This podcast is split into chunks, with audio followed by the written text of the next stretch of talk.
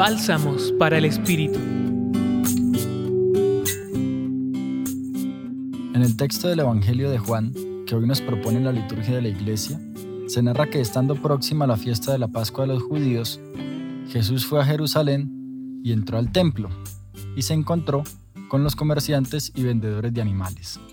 Ante esta escena, Jesús actúa con vehemencia, echándolos a todos de aquel recinto sagrado, de modo que se cumpliera lo escrito en el Salmo 69 y que se refiere a la pasión del Señor. El celo por tu casa me devorará.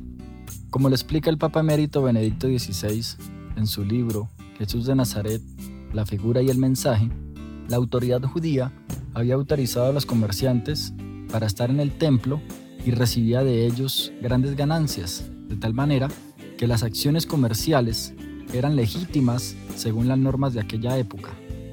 Así, lo que Jesús atacaba era el orden vigente de la aristocracia del templo, denunciando la corrupción y al mismo tiempo reivindicando el derecho divino de Israel.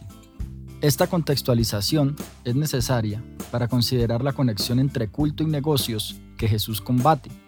No pocas veces, como seguidores de Jesús, con nuestras actitudes avaras y egoístas, hacemos de la fe en Dios una especie de tratado comercial, creyendo erróneamente que el dinero puede comprar conciencias, siendo testigos que nuestros corazones se han convertido en una cueva de ladrones.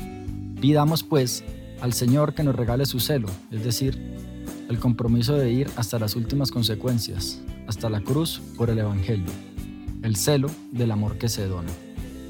Los acompañó en la reflexión de hoy Juan Felipe Herrera, del Centro Pastoral San Francisco Javier de la Pontificia Universidad Javier. Escucha los bálsamos cada día entrando a la página web del Centro Pastoral y a javerianaestereo.com.